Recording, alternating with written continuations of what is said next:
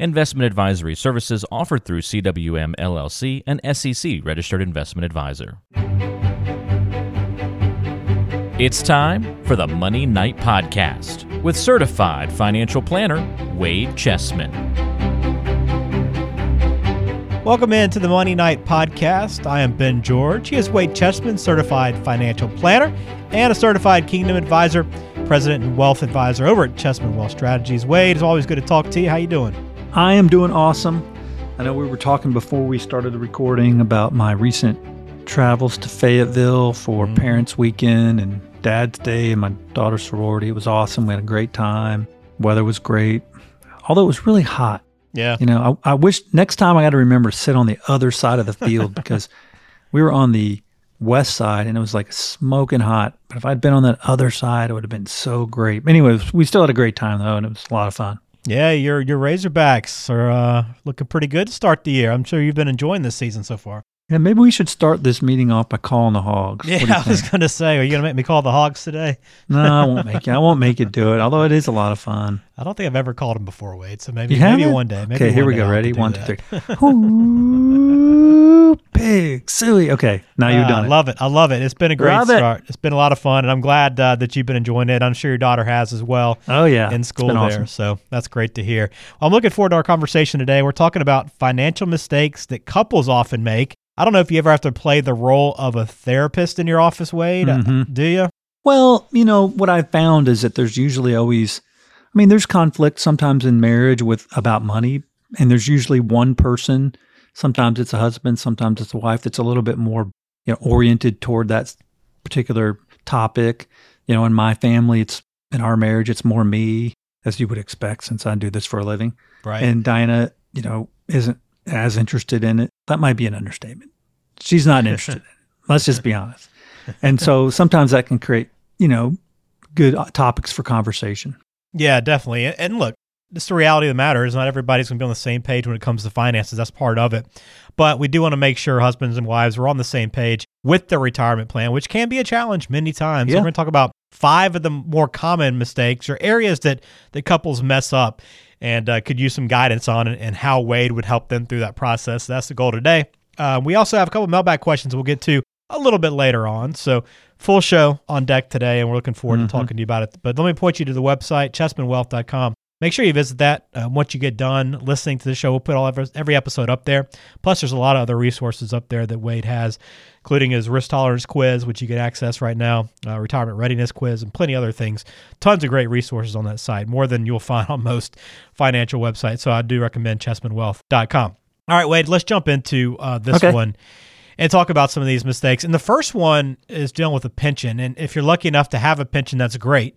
But the one area where couples aren't always on the same page is how to handle that spousal benefit. Yeah, sometimes, you know, when you get a pension, again, they're not as common anymore, but you usually are given an option on how to, you know, what kind of pension do you want? Do you want a pension that's based on your life? Do you want a pension that's based on you and your spouse's life? So if you were to pass away, your spouse would continue to get either all the benefits, 75% of the benefit, 50% of the benefit.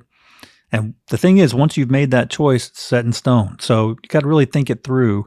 Sometimes it might make sense to take a life only pension, depending on other, the other resources that your spouse has if you weren't around, right?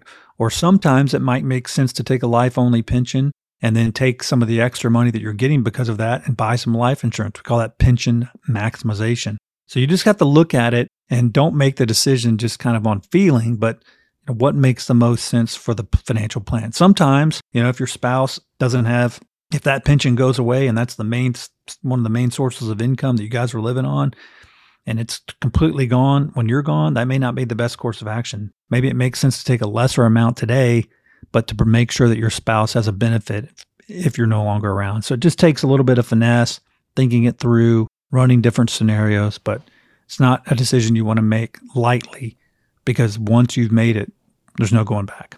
Well, you saying that kind of brings me to my next point about Social Security, another situation where you really need to be thinking it through ahead of time because once you've kind of made that decision on when you want to claim your benefit, there's really not any going back. I mean, I guess it is possible, but that decision's pretty much set in stone. So mm-hmm. couples have to be on the same page when they coordinate when they want to claim. That's right. Because when you think of Social Security, you know, we tend to think of it as an individual benefit.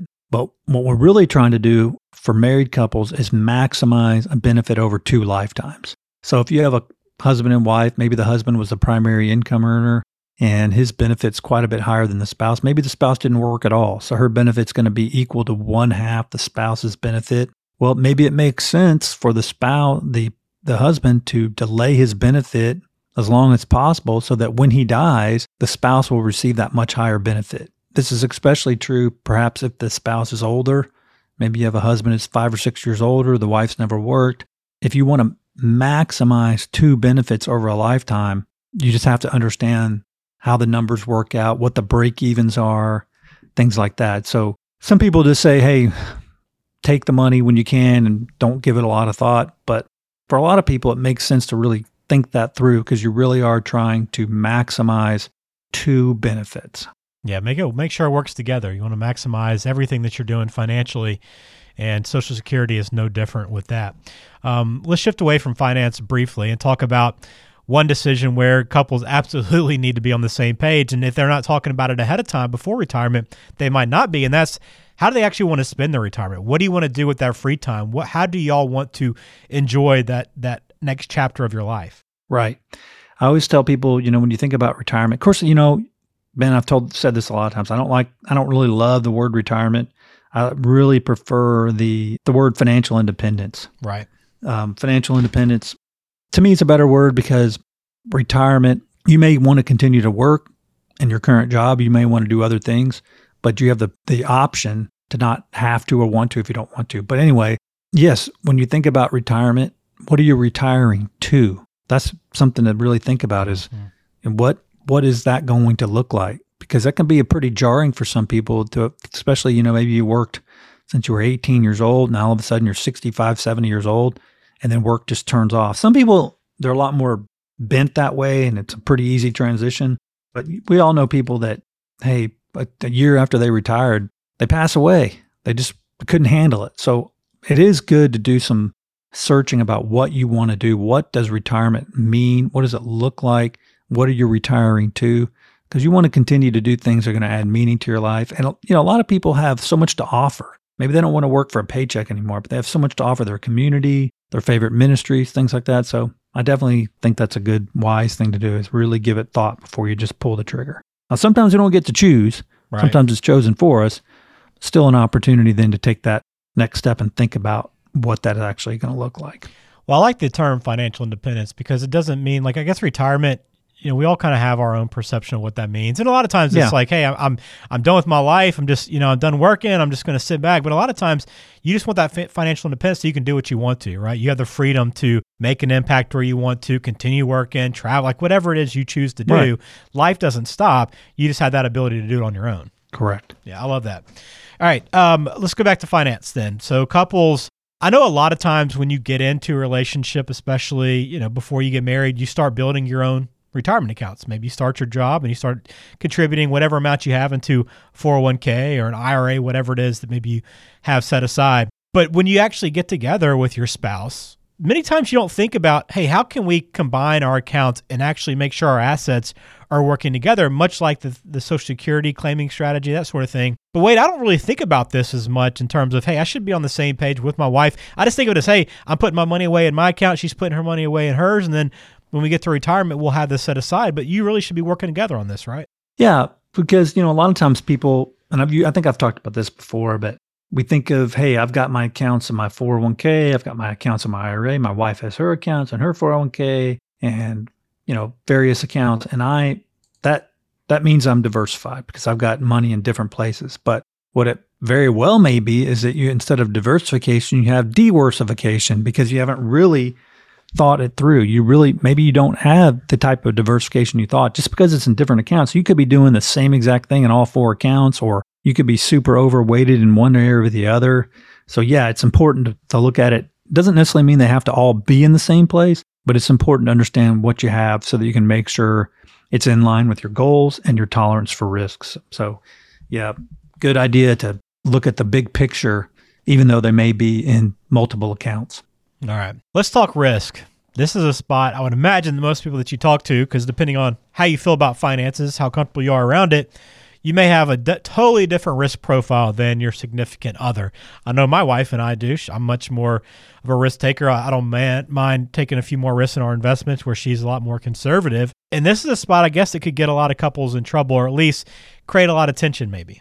Yeah, definitely. I mean, I always say if you're if you're not taking enough risk and the market's skyrocketing up, that can be frustrating and you may tend to make changes to your portfolio and that may not be the opportune time, right? The best time to do it is before it goes up. So if you're not taking enough risk, that's a problem.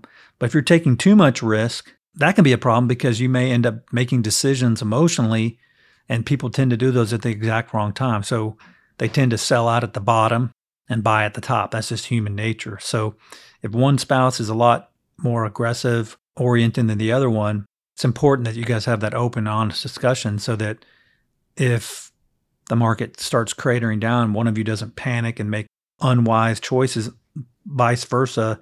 If one of you is a lot more aggressive and the market's going way up, and all of a sudden you're just throwing all your chips in, that's also not a good idea. So, yeah, right. it can be a problem if you guys at least don't discuss it, come up with a combined concept. And, you know, that's the thing. It's important to have those open and honest discussions. Yeah, there's no question. Well, let's let's let's finish it out on this note um, as we talk about the financial mistakes that couples often make. And that's maybe not just being on the same page with what you're doing with your retirement plan, right? I mean, when you meet with couples or you have two couples that come on board with you and your team at Chessman Wealth, I'm assuming you want to make sure, even if they're not involved together in every meeting, you want to make sure that both sides of the of the relationship know about everything in the finances, right? You know, like I said earlier, you're going to have one person that's really in, interested in finances, maybe the one that isn't, but it's important to at least let that other person be aware of what's going on, the types of choices that are being made, the moves that are being made, especially if something happens to one of you, that other person isn't left out in the cold. So it's always good to just keep everybody in the loop, even if that person doesn't have any real interest in it. Let them know what's going on so they can be in the same page. Absolutely. Well, these are just some of the areas where couples maybe aren't working together and pulling in the same direction. And it's something that Wade and his team help with, right? Is, is trying to make sure that they are doing these things correctly and, and taking everything into account to give them the best opportunity for that financial independence that we talked about here on the show. All right, got a couple of questions that came in via the website chessmanwealth.com. We'll try to answer a couple, Wade. We'll start off with Christopher. Says I'll be turning 70 at the beginning of next year, and I'm annoyed that I'll have to start taking money out of my IRA because I won't even need it. I'm sure you have some tips for circumventing this rule. What are they? well, first of all, um, you, the new there there are new rules around taking money out of IRAs, and the good news is you don't have to start taking it out to your 72 now.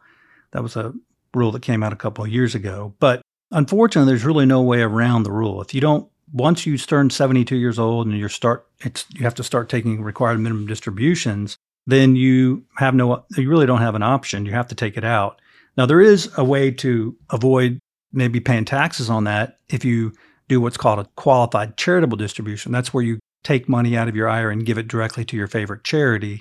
But unfortunately if you don't take your RMDs when they're due when you turn 72 there's a pretty big penalty of 50% so that's one of the pluses of an IRA gives you tax deferral. One of the minuses is the tax man cometh and he wants his money. He wants his money. So, um, you know, eventually that that will be an issue, but with proper planning, you know, you might be able to at least mitigate some of the impact that's going to have. Yeah, thank you for that question, Christopher. Tax planning is always an important part of the process, and it's a good question to be asking. All right, got one more from Jamie. Says, I looked forward to retirement for many years, but now that I'm actually retired, I cannot shake the feeling that I'm eventually going to run out of money. Is there any solution for fighting this feeling other than simply spending less or going back to work? Well, you know, we've talked about this quite a few times. The one way to do it is to have a financial plan, is to put together a plan, look at your goals and objectives, compare that to the resources you have available to accomplish those goals and resources, and then look and see if you're on the right path or not. And maybe that will give you a much better idea if you need to spend less or go back to work or save more. But instead of just wondering about it and kind of hoping, hoping is not a strategy, then let's take a more comprehensive approach and really look at it objectively so you don't just have to guess. That's what I would say. Right. Definitely. The guessing game is not a great uh, strategy, right? The the, the No. planning of the hope the hope plan is that what you call it? Yeah, hope hope is not a strategy. Let's have a plan and really think through it. Yeah, that's, that is the name of the game and why we do this podcast twice a month. And if you haven't subscribed, please do so. We do appreciate it. And continue to send in the questions to us via chessmanwealth.com. We'll put this podcast plus all the others right there on the website and plenty of other resources you can access. Just scroll across the top. There's a bunch of different tabs. Find the topics that are important to you or that you're curious about and click through to read that. But if you actually want to sit down and meet more with Wade and go through some of these things in, in further detail, that number is 214 572 2120. All right, Wade, I'll, we'll get out of here unless you want to call the Hogs one more time before we No, I think out. I'm good. Once is enough. Okay, fair enough. Well, we appreciate your time today. Look forward to speaking to you again here on the Money Night Podcast.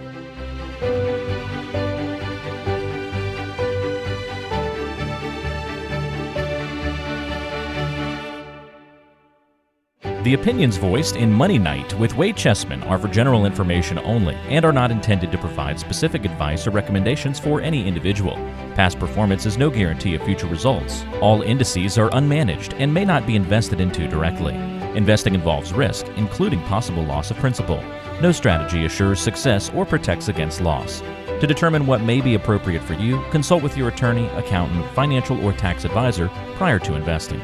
Guests on Monday Night are not affiliated with CWM LLC. Investment advisory services offered through CWM LLC, an SEC registered investment advisor.